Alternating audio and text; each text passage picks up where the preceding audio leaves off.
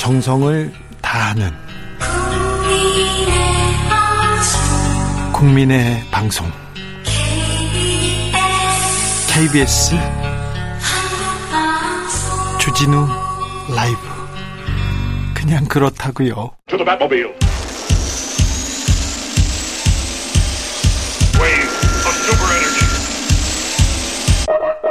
주기자의 1분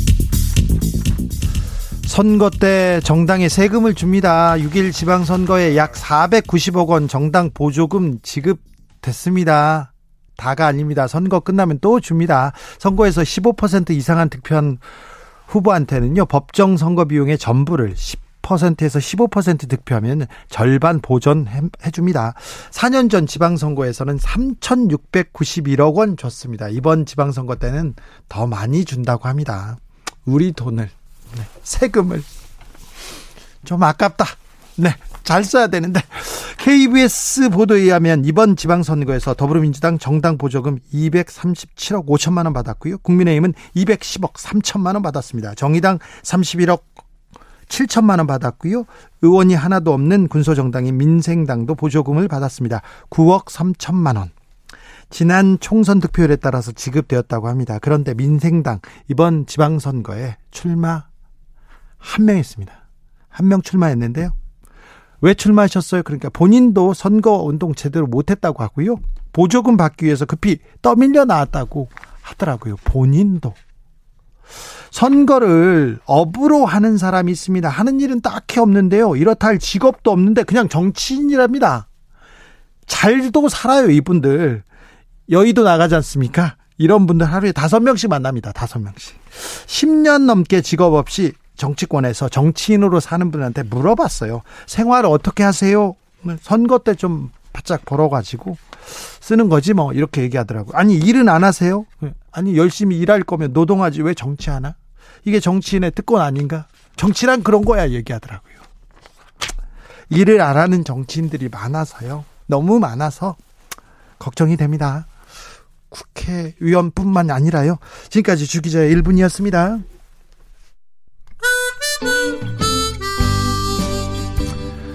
장미여관 퇴근하겠습니다.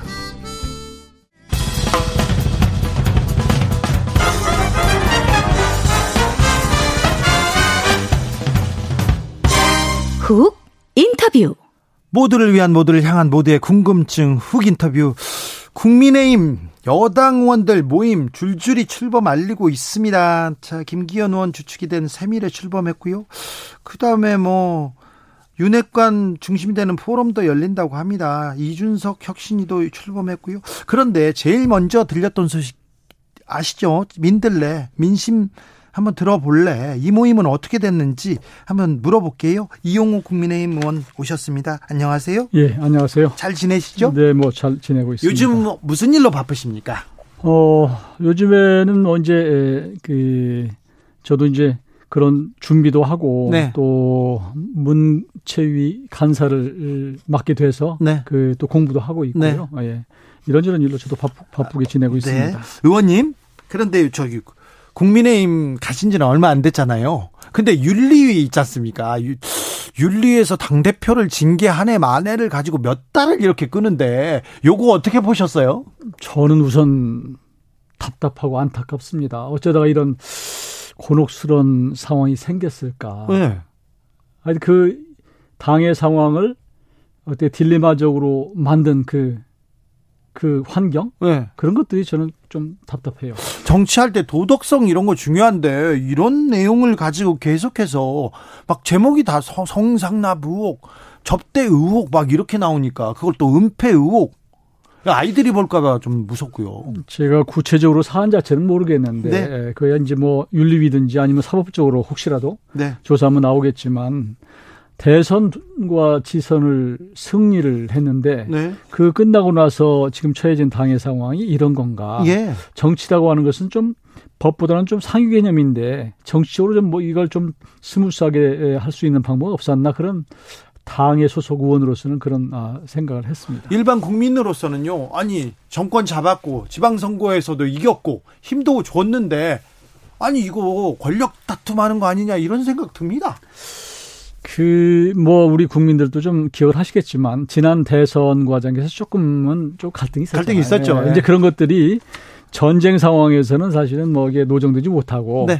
이제 대선 이기고, 지방선거 이기고 나니까 그 전에 좀 누적됐던 감정들이 아, 좀 표출되는 것이 아닌가. 윤핵관 이용호 의원님, 음. 그래서 물어보겠습니다. 아, 윤핵관 윤핵관들이 가가지고 꼴 보기 싫었어. 이준석 제거해. 이거 제거 작전 아닙니까? 그게 그렇게 되는 게 아니고요. 어, 윤회권이 어디가까지가 윤회권인지도 저는 사실은 그, 그 규정하기는 어렵고 왜냐하면 지금 뭐 어, 이제 윤석열 정부가 출범한 지가 한 달 남짓밖에 안 됐는데 네, 지금은 다 사실 윤회권이에요 다 그리고 뒷받침해야 될 상황인데 또 이번 윤리위를 이제 그 소집한 분은 그 위원장이란 말이죠 네. 이 위원장인데 그 위원장을 누가 임명했냐면 당 대표가 했거든요. 네. 아, 근데 이런 분이 또 그런 분이 뭐 무슨 윤핵권 누구 말을 듣고 했을까 예. 이렇게 생각하기 때문에 네. 저는 그런 건 아니라고 봅니다. 알겠습니다. 윤핵관 저기 배현진 최고위원하고 지금 이준석 대표하고 계속해서 아침마다 이렇게 뭐라고 해야 되나요? 흥 이렇게 하고 막 등도 때리고 악수도 손도 뿌리치고 신경전 부리는데 버리는데 요거 어떻게 봐야 됩니까? 애들 장난도 아니고 이런 얘기는 또 국민의힘에서도 하더라고요. 그러니까요. 아무래도 이제 어, 젊은 어, 지도자들이기 때문에 조금 열정이 많아서 그런 것이 아닌가. 열정이 많아서. 예. 예. 열정이 많다고. 젊다고 또 이렇게 뭐 이렇게 표현하면 또 꼰대라고 봐서 좀 그렇습니다만. 네. 예, 아무래도 좀 젊은 패기가 있으니까 그렇겠죠. 그렇게 넘어가겠습니다. 네. 근데 음 그것도 하나만 물어볼게요. 김종인 뭐 전 비대위원장도 얘기하는데 이준석을 징계하면 이준석 대표를 징계해서 만약에 대표에서 그만두면 뭐 당의 타격일 것이다. 아니다. 지금 두는 게 당의 타격이다. 이런 저런 의견들이 분분한데 의원님은 어떻게 보세요? 저도 뭐 사실 이제 이런 말에서 정치라고 하는 게 예, 내일 일을 어떻게 알겠습니까? 네. 내일 얘기하면은 뭐 귀신도 웃는다 이런 얘기가 있는데 네. 더구나 2년 후에 총선을 어떻게 알겠어요. 근데 김종인 위원장의 말씀은 기본적으로는 이준석 대표에 대한 애정 같은 것을 좀 표현한 것 같고 네. 그래서 저는 뭐 절반은 맞고 절반은 틀리다고 생각을 해요. 예. 그러니까 이제 에, 무슨 얘기냐면 이준석 대표가 갖고 있는 여러 가지 그 자, 정책 자산 네. 혹시라도 이 자산을 놓쳐서는 안 된다는 생각을 하고 있는 것이고 어, 그리고 이제 지금 여러 가지 문제가 되고 있는 것들도 또 정리할 필요가 있지 않나라는 그런 여론이 있기 때문에 네. 이제 그런저런 것 사이에서 지금 어, 김종인 대표는 우선 어, 이준석 대표에 대한 네. 마음을 그런 식으로 표현한 거 아닌가 싶습니다. 알겠습니다. 김기현 의원이 주도하는 뭐 새로운 미래가 출범했습니다. 그리고 어, 장재원 의원도 대한민국 미래혁신 포럼 이렇게 정비했다고 얘기 나오는데 어떻게 보셨어요? 이제 이번 주에 그 김기현 전 원내대표가 결성해서 네. 끌어오던 네. 것을 좀 더 확대해서 모임을 지금 포럼을 가지고 있는데요. 저는 뭐 아주 긍정적으로 평가를 하고 저는 시간이 없어서 참석을 못했습니다만 네. 저 기회 있으면 갈라고 합니다. 네, 그렇습니까? 네, 네. 아니 근데 김기현 의원 뭐 세밀에 뭐 다 다른 공부 모임 다 출범하는데 왜 이용호 주도하는 민들레는 왜 안 됐던 겁니까? 왜 민들레한테만 뭐라고 합니까? 그게 너무 첫 보도가 예. 무슨 뭐 당정대 에 무슨 뭐 협의체처럼 어마어마하게 나가는 바람에 그렇죠. 그게 좀 걸림돌이 됐던 것 같아요. 아, 그래요? 어, 예. 그래서 오히려 어, 좀 후순으로 밀린 것 같고 민들레 이름 좋잖아요. 네. 국민의 민심을 듣고 또 전하고 이런 거 좋은데 지금 하여튼 첫 단추가 잘못 끼어지는 바람에 조금 그첫 어, 공부하는 데까지 좀 터덕거리고 있는 것 같습니다. 그럼 민들레는 앞으로 어떻게 됩니까? 면도 해야죠. 해야 합니까? 네. 공부하는 모임입니까? 음, 저는 뭐 순수한 공부 공부하는 게 기본이고 네. 거기에 또 뭐 소통할 수 있으면 의원들끼리도 소통도 하고 네. 또 필요하면 정부 뭐 얘기도 듣기도 하고 뭐 여러 가지 다목적으로 가는 거죠. 뭐. 아무튼 윤핵관들 민들레에 많이 모였는 것 같아요. 그래가지고 지금 관심도 있고 견제도 받는 것 같습니다. 출범은 언제부터 할 겁니까? 음, 지금 공부하는 게 좀 공부 면학 분위기가 좀 조성돼야 되는데 네. 조금 전에 뭐 여러 가지 당내 사정이나 이런 것들 때문에 그러기에는 좀 집중이 안 되는 상황인 것 같아요. 그래서 제가 조금 소나기가 그치면 네. 출범하겠다고 그랬는데 소나기 그치는가 했더니 지금 장마로 접어들어서 네. 조금 시간이 걸리지 않을까 아, 조금 싶습니다. 천천히. 네. 근데 의원님들 공부 모임 한다고 이렇게 하는데 사실 의원님들 공부 열심히 안 하잖아요. 저는 원래는 제가 그런 얘기를 이제 했어요. 네. 사적으로 만나서 그 의원들이 무슨 공부 모임이냐. 네. 의원 되기 전에 공부를 해서 와야지. 그렇죠. 그런 얘기를 했는데 네. 워낙 이제 우리 사회가 빨리 변하고 국제적으로도 그렇고 늘 현안이 있기 때문에 그 현안에 대한 좀 전문성 가진 분들의 얘기를 듣고 또 입법적으로 뒷받침하는 건 매우 필요하기 때문에 저는 필요하다, 필요하다고 봅니다. 네. 자, 뭐 민들레 어떻게 출범하고 언제부터 공부 시작하면 알려주세요. 공부 잘하는지 저도 한번 가볼게요. 초대하겠습니다. 네, 알겠습니다. 네. 아무튼 민들레가 음, 민들레가 관심이 많습니다. 관심 윤핵관들이 많이 모인 것 같아요. 그래서 또 물어볼게요. 지금 윤석열 정부 잘 가고 있습니까? 윤석열 대통령 잘하고 있습니까? 저는 뭐 어, 윤석열 대통령 지난 대선에서는 뭐 별별 얘기가 다 나오지 않았어요. 예? 근데 그때 생각했던 것보다는 잘 하고 있다. 네. 아, 그리고 그동안 전 대통령들이 해왔던 리더십과는 좀 다른 형식의 네. 리더십 그리고 소통 방식을 통해서 하고 있다고 생각하고요. 지금 윤석열 정부가 처해 있는 환경이 썩 좋지가 않습니다. 네. 아, 그러니까 글로벌리도 그렇고 네. 물가나 그 외에 무슨 뭐 또그 어, 인플레이션 어, 그리고 이제 그 코로나 때문에 풀린 돈들을 다시 회수하는 문제, 최근에는 또, 어, 그런 저런 것들에서 파생되는 뭐 유가, 또 화물연대 파업, 또 부동산, 음, 그 폭등에 따른 또 임대, 뭐 이런 여러 가지들이 많고 하기 때문에 그걸 한 번에 일거에 우리 국민들이 정말 아, 성과를 냈다 이렇게 판단할 정도로 저 그 평가하기는 좀 짧은 시간이기 네, 네. 때문에 네. 아직은 바라봐야죠. 네, 나름대로는 뭐 최선을 다하고 있고요. 최선을 소통을 위해서는 어, 저 새로운 방식으로 하고 있는 거 아닌가 네. 싶습니다. 네. 윤석열 정부, 윤석열 대통령 뭐가 부족한 것 같습니까? 저는요 통합으로 가는 노력은 좀 부족한 것 같습니다.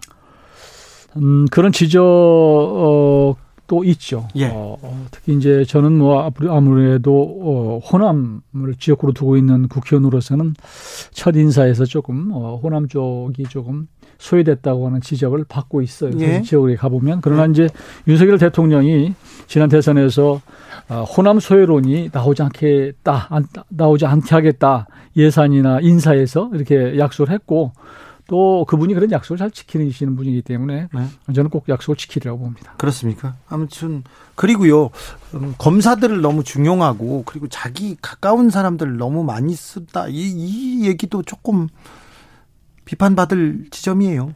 그렇게 뭐 지적을 하시는 분이 있는데 아무래도 이제 풀이 평생 살아오신 그 이제 그 내가 아, 검사 쪽이다 보니까 네. 아, 더 믿을 수 있는 사람들을 쓰신 것 같고 지난 5년 뭐 동안 문재인 정부가 저희가 저희가 보기에는 조금 법치가 훼손된 측면이 좀 있 다 이렇게 보고 어, 문재인 정부는 그 전 정부에 대해서 뭐 어, 적폐청산위원회를 만들어서 다 털었는 털었다는 표현이 좀 그렇습니다. 하여튼 어. 그랬는데 아무래도 이제 법을 중시해 왔던 사람들이 좀 포진돼서 그런 측면도 좀 정상화시키기 위한 노력도 좀 있는 것이 아닌가 이렇게 봅니다. 아니 법을 뭐 법을 다루던 사람들이 중요한 자리에 포진했으니까 또 이렇게 공안 정국, 수사 정국으로 이끄는 거 아닐까 그런 우려도 있어요. 공안까지는 아니고요. 예. 어, 조금 무너졌던 것을 다시 회복시키고 조금 어, 정상화에서 벗어난 것을 다시 원궤도에 돌려놓고 이런 정도가 아닌가 싶습니다. 정상으로 벗어났으면 지난번에 적폐청산이 너무 과했습니까? 아니 이제 뭐든지 예. 취지는 처음 출발은 좋은데 하다 보면 과잉된 게 있을 수 있죠. 네. 어, 그런 여론도 사실 있고요. 아니 적폐 청산의 최전선에 섰던 사람이 윤석열 한동훈인데요. 뭐 그렇게 지을 하지만 네. 그러나 하여튼 그 어찌됐든 간에 네. 그전 정부가 갖고 있었던 모든 것에 대해서 네. 아, 다시 평가를 하고 좀 잘못된 것은 다시 잡을 필요는 있겠죠. 알겠습니다. 의원님이 또 음. 어, 대통령한테 쓴소리도 하고 다 또 허심탄회하게 얘기하시는 분이어서 또 이것도 좀 물어볼게요. 김건희 여사 행보 어떻게 보세요?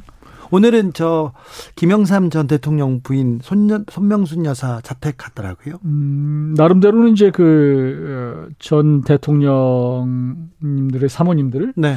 분들 만나서 좀 조언을 듣고 또 필요하면 안부도 전하고 이런 것들은 필요하다고 보고요. 이건 대통령이 할 수 없는 부분이기 때문에 네. 예, 그 부인으로서 채울 수 있는 부분이라고 생각을 하고 다만 이제 지난 대선 때 조용한 내조를 얘기했는데 그래도 이게 아, 조금 더 언론에 노출되는 것에 대해서는 여러 우려가 있습니다만 네. 저는 뭐 차분하게 하고 있다고 평가하고 있습니다. 차분하게 하고 있다. 음, 네. 앞으로도 이렇게 그 행보를 계속 보일 텐데요.